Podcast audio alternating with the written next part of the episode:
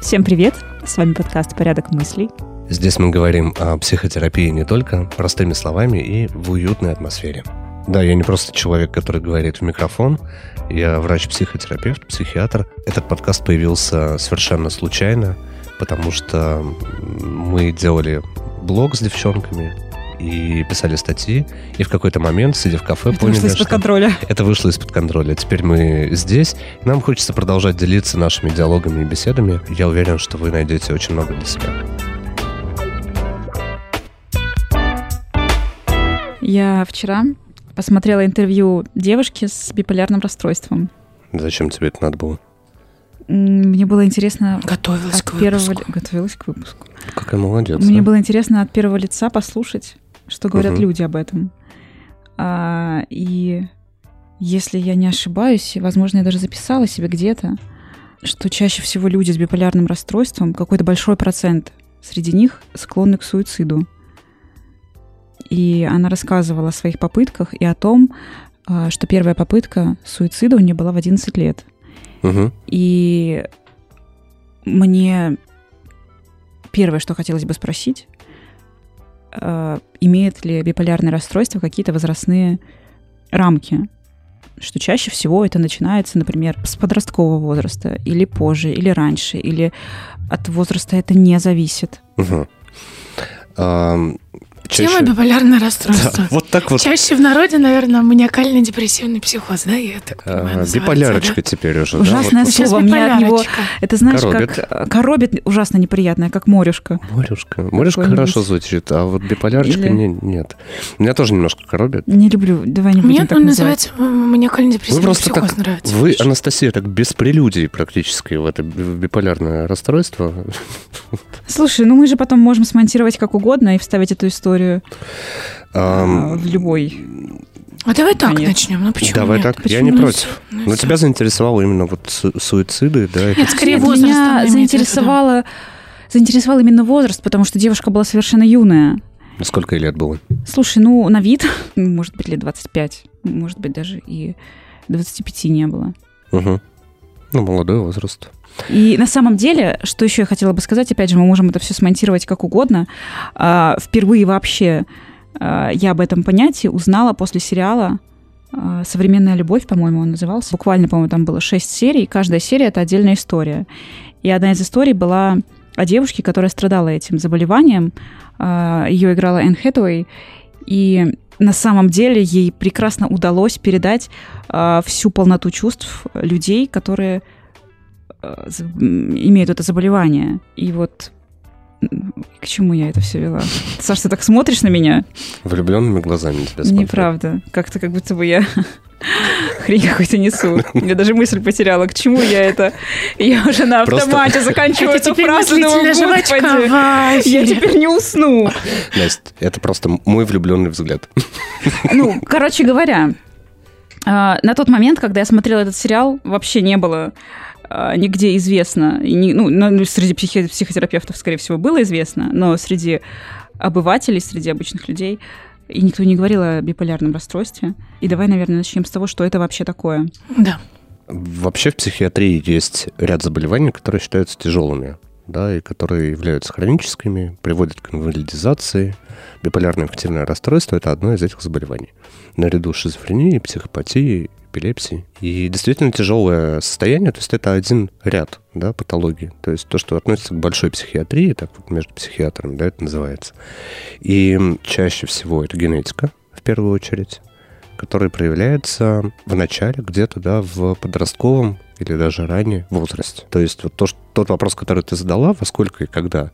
Но есть одно но. Ввиду того, что биполярное эффективное расстройство – это э, патология, при котором наблюдается состояние, ну, две фазы, по сути. Да? Это маниакальное состояние, когда все замечательно, здорово, круто, появляются какие-то идеи, мы об этом чуть коснемся дальше, да, то есть такое приподнятое состояние, потом фаза вот между, когда, ну, вроде как норма, а потом э, депрессия. Либо без переключения одна в другую. Без Такое состояния тоже бывает. нормы. Без состояния нормы. И чаще всего к специалисту обращаются если в маниакале, да, в классическом, то по скорой уже скорая привозят, да, когда человек начинает черт что творить. А, Либо в депрессии. Это добровольно.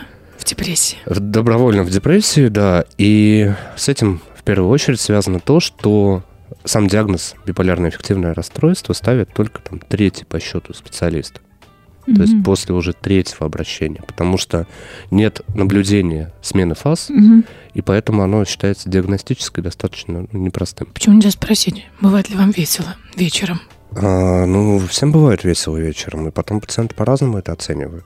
Например, у меня эм, буквально недавно, да, одна из пациенток, которая ну, с подозрением на это состояние, она в депрессии, ну, человек мучается, там такой хороший депрессивный эпизод. И, Как ты сказал, хороший? ну, хороший, он плохой, конечно, но хороший в том плане, что... Ну, это да, ну вот, ну извините, у меня есть своя профессиональная деформация. Хорошо, средней степени тяжести, ей плохо, хороший с точки зрения Хорошо развернутый, заметный. хорошо заметный, да. И эм, она говорит следующее. У меня он проходит, вот эти депрессии у меня проходят, когда я влюбляюсь. И тогда у меня гипоманиакал. И вот вопрос, она э, сначала испытывает состояние гипоманиакала и влюбляется в нем? И в состоянии депрессии вообще возможно влюбиться?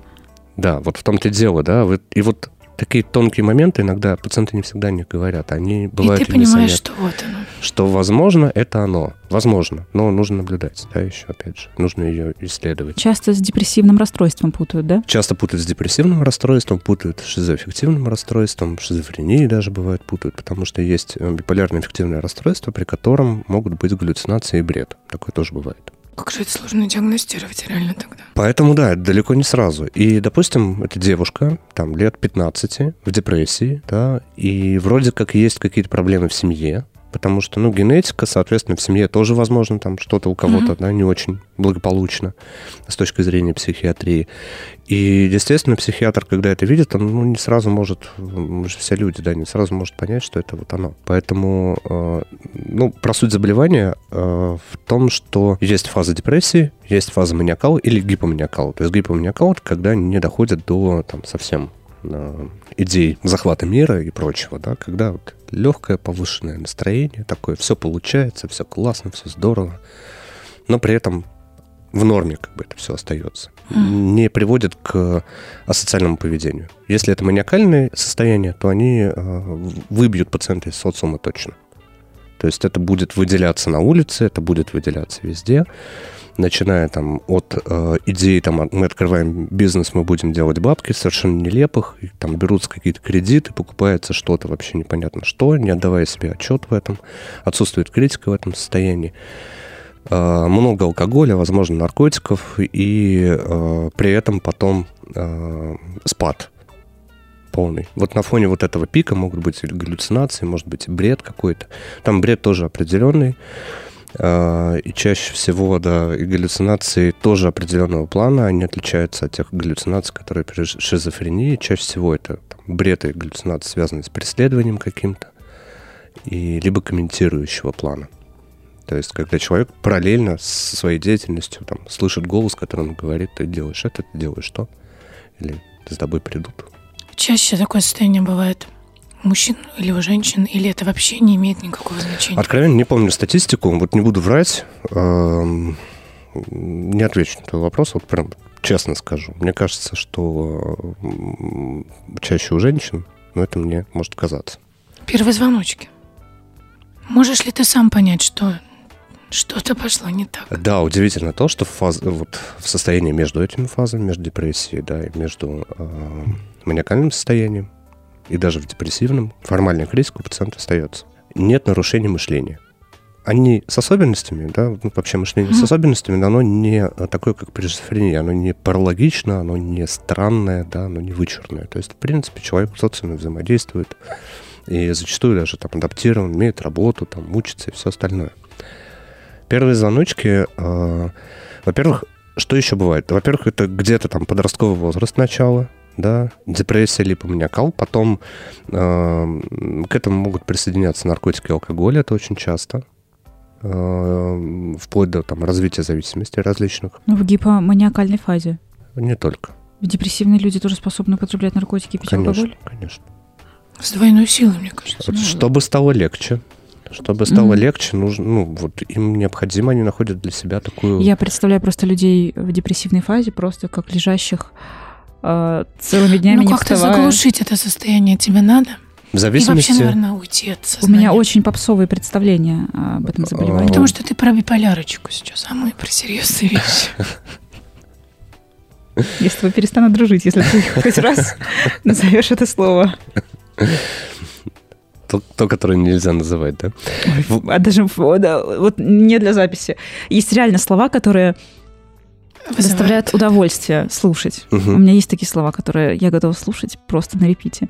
А есть слова, которые физическую тошноту вызывают. И вот биполярочка — это одно из этих слов. Как обычно, все то, что не для записи, обычно в ней остается, поэтому да. Да. А знаете, Кто какое приятное слово? Какое? Трикотаж. Для меня это офигенно приятное слово. Да, я, я промолчу, да. Пишите в комментариях трикотаж или полярочка. Мне слушать приятно. Если вам, понравится этот, если вам понравится этот выпуск, пишите трикотаж, да. Это приятно слушать, но не читать. Господи, От этого я угодишь. не... Очень просто. Я же сказала, как. Хорошо. Да, вернемся к тому, что мы обсуждали все-таки, да. А, депрессия, вот то что, то, что Настя сказала, что человек лежит, да, и там не встать не может, это тяжелое состояние. Ну, то есть у депрессии есть разные стадии, да, и разная степень тяжести. Поэтому в тяжелом состоянии, да, это может быть и так. Лежит, ничего не делает, не может встать, не может учиться, не может работать. А, то есть выпадает из социума, опять же.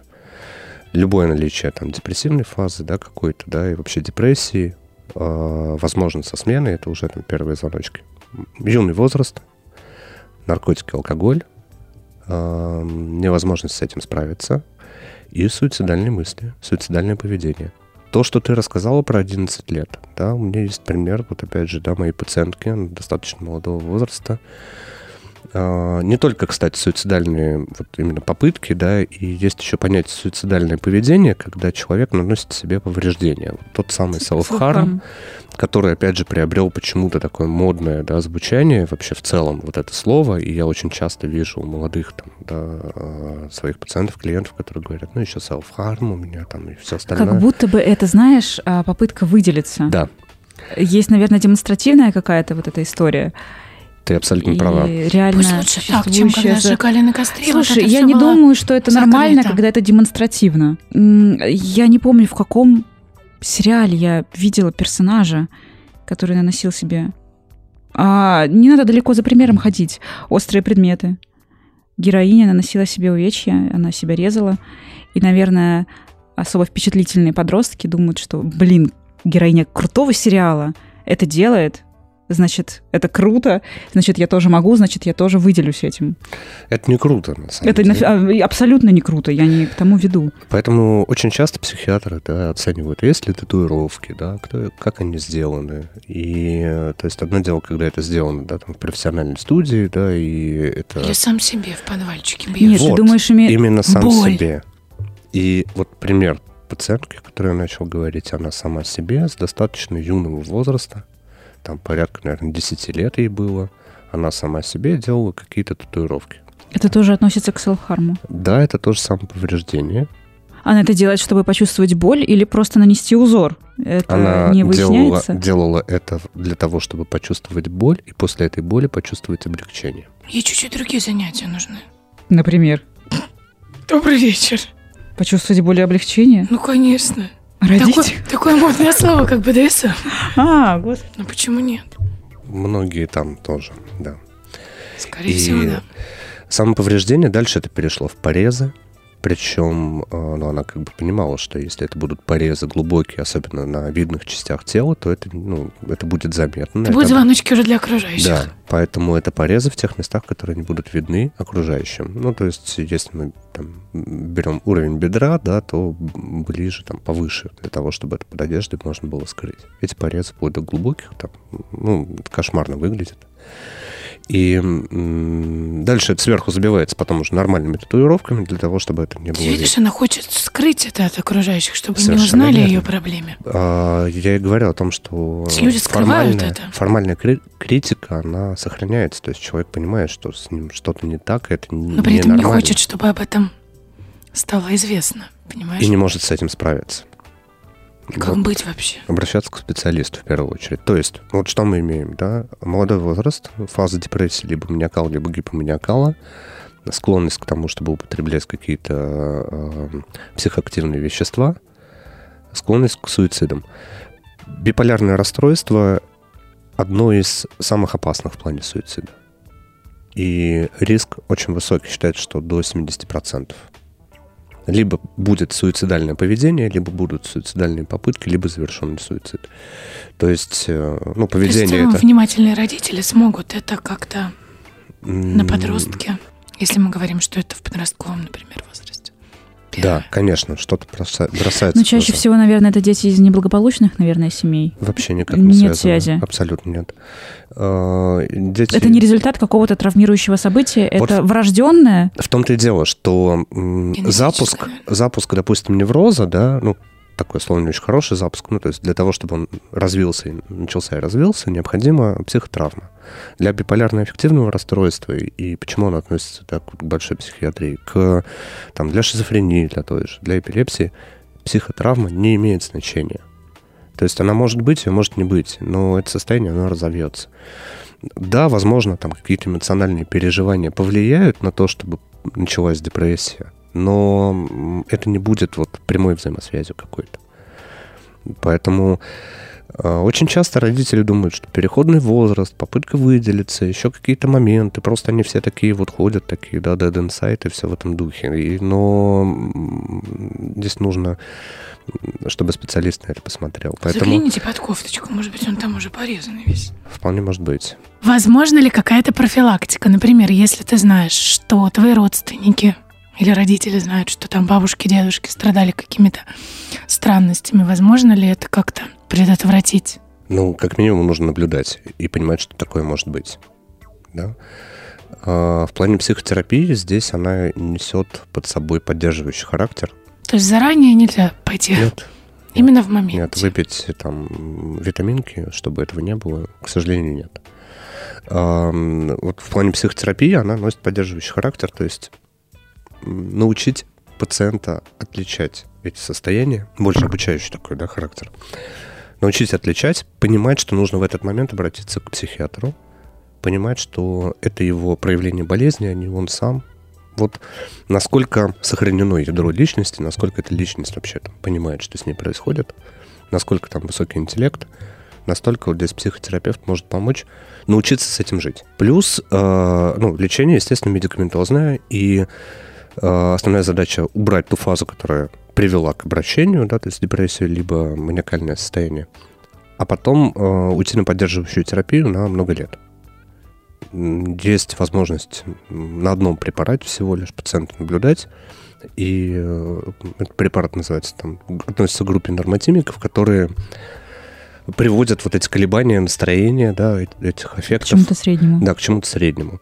И пациент его принимает. Вот идеальная картинка, да. Мы убрали э, вот это вот состояние острое, добились ремиссии, перевели на один препарат, и он его пьет лет пять. И, в принципе, даже есть данные о том, что можно задуматься о том, чтобы снять вообще с любой терапии через пять лет при стойкой ремиссии. То есть в целом как бы можно излечиться? А, можно ли это назвать излечиться? Я бы не стал так говорить, потому что все-таки это хроническое заболевание, да, но можно, по крайней мере, добиться стойкой ремиссии, когда заболевание себя не проявляет. Вот что будет потом? Ну, эта группа препаратов, она не настолько там хорошо еще исследована. Нет такого большого, большого объема данных по наблюдениям, что вот есть такие-то критерии, по ним снимаем пациента с, с лечения, да, и все будет хорошо. Даже больше скажу, недавно совершенно задал вопрос производителю одного из этих препаратов на конференции. И ответа я не получил. Какой вопрос ты задавал? А, есть ли критерии, ну, при наличии которых можно задуматься о том, чтобы mm-hmm. снять поддерживающую терапию. И э, ответа не было. Ответ был пожизненно принимаем. Ну, понятно, не производители, ну, им надо продать, но как бы, тем не менее, там в руководствах пишут о том, что можно так делать. И не только в российских, но в целом попробовать можно в случае возвращения, наверное, да, то есть нужно, симптомов нужно опять наблюдать. возвращаться к приему препаратов. Поэтому препараты, работа психиатров, первую очередь препараты, потом э, психотерапия поддерживающая, да, и выработка определенных социальных, в том числе, реакций правильных. Еще можно использовать и тот же дневник эмоций, состояний, и оценка. И очень важно наблюдать пациенту за самим собой для того, чтобы понимать, что с ним может происходить вот это и, или вот это. То есть в гипоманиакале, когда человек открывает там, да, бизнес, берет кредит на 25 миллионов, а потом он, когда очухивается, извиняюсь за выражение, что с этим потом всем делать, да, это большой вопрос. Поэтому, дабы и социально человека не приводить к каким-то жутким там, да, состояниям, это тоже важно. Вообще, э, э, биполярное эффективное расстройство не всегда такой маниакал. Если это маниакальное состояние, у меня был один из пациентов, который ходил по всем э, близлежащим учреждениям государственным, и вот в этом состоянии решил, что ему нужно заставить их всех правильно работать. Вот как это выглядит. Очень да? хорошо. А, он пришел в полицию.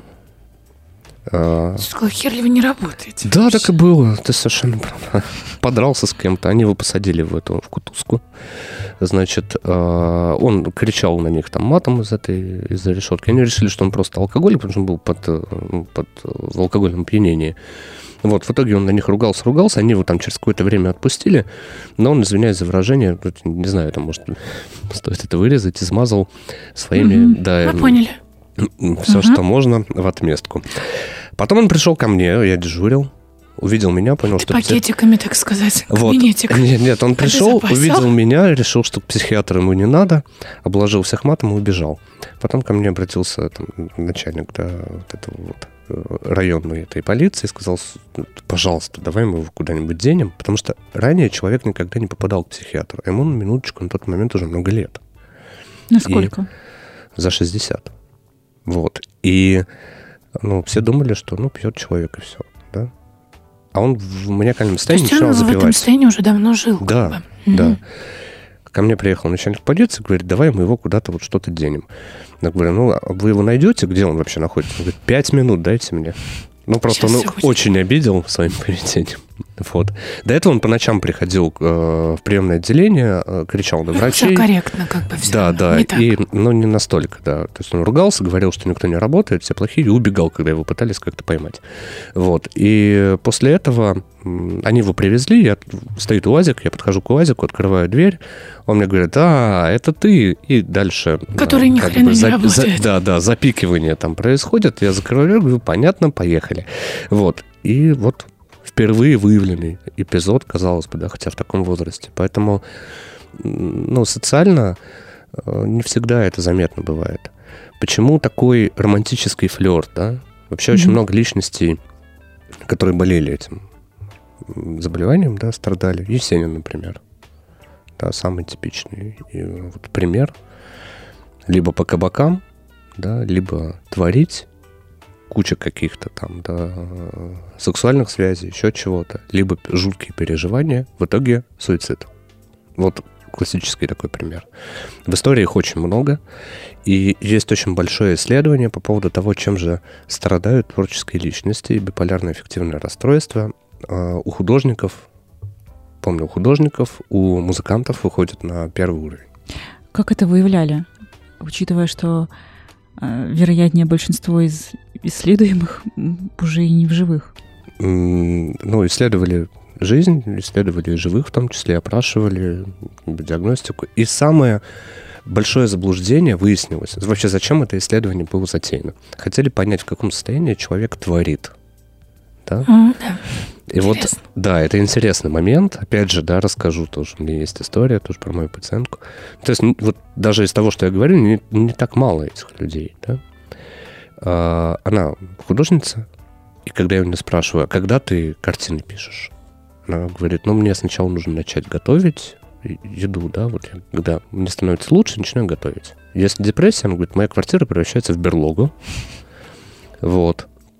Если маниакал, она может мне там написать, «Э, слушай, мне так хорошо, так здорово, я вот в этом в Таджикистане. А что ты там делаешь? Поехала позавтракать. Поехала. Поехала позавтракать, да. Вот из этой серии. Я говорю, кому, почему? Говорит, ну, что-то Да не важно, было это скучно. да. Я решила, что в Москве слишком все серое. А почему ты Таджикистан? А потому что я там никогда не было. И она там находит себе Город друзей. хлеба. Да, находит друзей, еще чего-то. То есть вообще не важно, где там что. И дальше возвращается и в берлогу. И вот исследование показывает это, что как раз-таки творческий процесс наиболее продуктивен в состоянии между, в ремиссии, между фазами. Что как раз А. не в маниакале, не в депрессии глубокой творческие люди не, не творят. То есть в целом, когда ты в тот момент, когда ты более-менее нормальный, Да. получается, Просто те переживания, возможно, которые а, происходят, Остаются, да. да. остаются, они являются почвой для этого творчества. А смотри, если мы рассматриваем это как черное и белое, это всегда настолько яркая маниакальная стадия, депрессивная? Или она может быть немножечко так сглажена? Она может быть сглажена, она может быть стерта. э, вот эта депрессия может быть такой легкой. Лайтовой версией, Лайтовой версией, да. Потом какой-то нормальный период, потом легкий такой гипоманиакальчик. То есть вот Из такого может перетечь? Стадии всегда равномерно окрашены. Я имею в виду, что на каждом цикле, например, депрессия, она примерно серая. Или, допустим, сейчас я могу быть в максимально Совершенно тяжелой Не- нет. стадии. единственная закономерность, которая в этом плане есть, это то, что гип- гипоманиакальные фазы или маниакальные становятся короче, а депрессивные Мгм. длиннее. Мгм. И постепенно это превращается, извиняюсь, в одну большую, долгую депрессивную фазу. Когда человек действительно в тяжелую. Но это если мы рассматриваем такой классический вариант течения, это называется, ну, БАР, да, сокращенно психиатр называют, би- биполярное аффективное расстройство БАР. БАР первого типа или второго типа. Вот первого типа это с классической депрессией, с классической манией. А второго типа это гипоманиакальное состояние. То есть вот, вот тот лайтовенький вариант. И вот второго типа бар, он сложнее его определить. Потому что, Самому человеку, наверное, тоже. да, из серии я когда влюбляюсь, то я становлюсь там, да. Вот. Ну, в целом, просто действительно можно спутать с обычными перепадами настроения, как у любого человека. Есть даже с ультракороткими фазами, В течение дня. да. Крайне редкий вариант течения, что, наверное, стало причиной вот такой популяризации, да. Если у меня меняется настроение в течение дня, значит, у меня то самое слово, которое Мгм. ты не любишь. Да, оно и соответствует этим людям, которые себе такие диагнозы ставят. Да, ты права. Не, не все поймут то, что ты сказал, но ты права. Вот. А, действительно, да, я часто слышу, может быть, у меня вот э, биполярное эффективное расстройство, потому что я сегодня с утра встала, а мне как-то все показалось не очень, а потом вроде как хорошо все было. Да. А к вечеру опять не очень. А к вечеру опять не очень? Нет, это не то, это не то состояние. А, Когда это действительно тягостные моменты, и все равно а, для подобных а, заболеваний характерно то, что рано или поздно это из социума человек выбрасывает.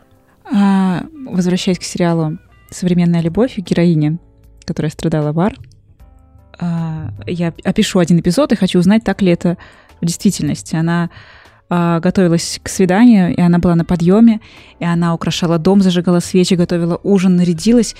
И в какой-то момент она там пошла условно в ванную, не знаю, подкрасить губы, Мгм. и ее там в моменте, в секунду накрыла депрессивная фаза. Она вышла из ванны, потушила все свечи и залезла под одеяло. Это бывает также в действительности, это также быстро Резко, да? происходит, или это какое-то более какое-то размытое состояние, более плавный переход из одной фазы в другую. Вот таких резких переходов из... Ну, в моей практике не было, чтобы описывали, что я сегодня встал и вау. Да, или там, ну... Нет, вот как раз я сегодня Ну, скорее проснулась. всего, это кинематографично было. Да, конечно. А, ну, естественно, что не надо каждый сериал и фильм воспринимать за чистую монету. А, может быть, с- без вот такого, да, перерыва смена и описание а, из серии вот депрессия, депрессия, а тут вы знаете, вот мне звонит домой пациентка, говорит, вы знаете, Александр Викторович, я сегодня проснулась, и, видимо, вот наконец-то препараты подействовали, и так шикарно, здорово и хорошо, и я вот думаю, знаете, чем заняться? И это показатель того, что Александр Викторович промахнулся с терапией и переборчил с антидепрессантами, потому что очень часто, да, э, ну, надо себя тоже да, крити- критиковать уметь. Очень часто в э, психиатры лечат депрессию, а ввиду того, что антидепрессанты дают свой эффект, одним антидепрессантом бар лечить нельзя. Он просто, Мгм. пере- просто переключается фаза. с депрессии на гипоманиакал. И вот в этот момент... В этой ситуации как раз. Да, да если психиатр в состоянии да, это отличить, понять, что вот оно, да, такое бывает. Поэтому вот, да, это скорее кинематографичный пример более. Но вот по поводу свечи, там, да, вот это хаотичное какое-то вот это все, да, это может быть. На самом деле, я от себя рекомендую посмотреть хотя бы этот эпизод для людей, которые подозревают в себе это заболевание. Там действительно по этой героине видно, что это не просто перепад настроения, и можно как-то провести параллель со своим состоянием, я думаю. Даже в самом названии заболевания биполярно-аффективное. Да, вот аффект — это крайняя степень выраженности эмоций. Поэтому это не просто плохое настроение, это депрессия. Это не просто хорошее настроение, это желание сдвинуть город, да, феерия полная. И вот именно за счет этого разница да, большая. Поэтому... Будьте внимательны к себе. Да, друзья, близким. и если а, вам мало того, что вы сейчас услышали а, на Дзене, у нас есть статья на эту тему, вы можете проверить себя, прочитать еще раз. Присоединяйтесь, и все ссылки мы прикрепим. Не ставьте себе диагнозы никогда сами. Самостоятельно. Обращайтесь к специалистам. До скорых встреч. Каждое слово. Порядок мыслей. О психотерапии и не только простыми словами.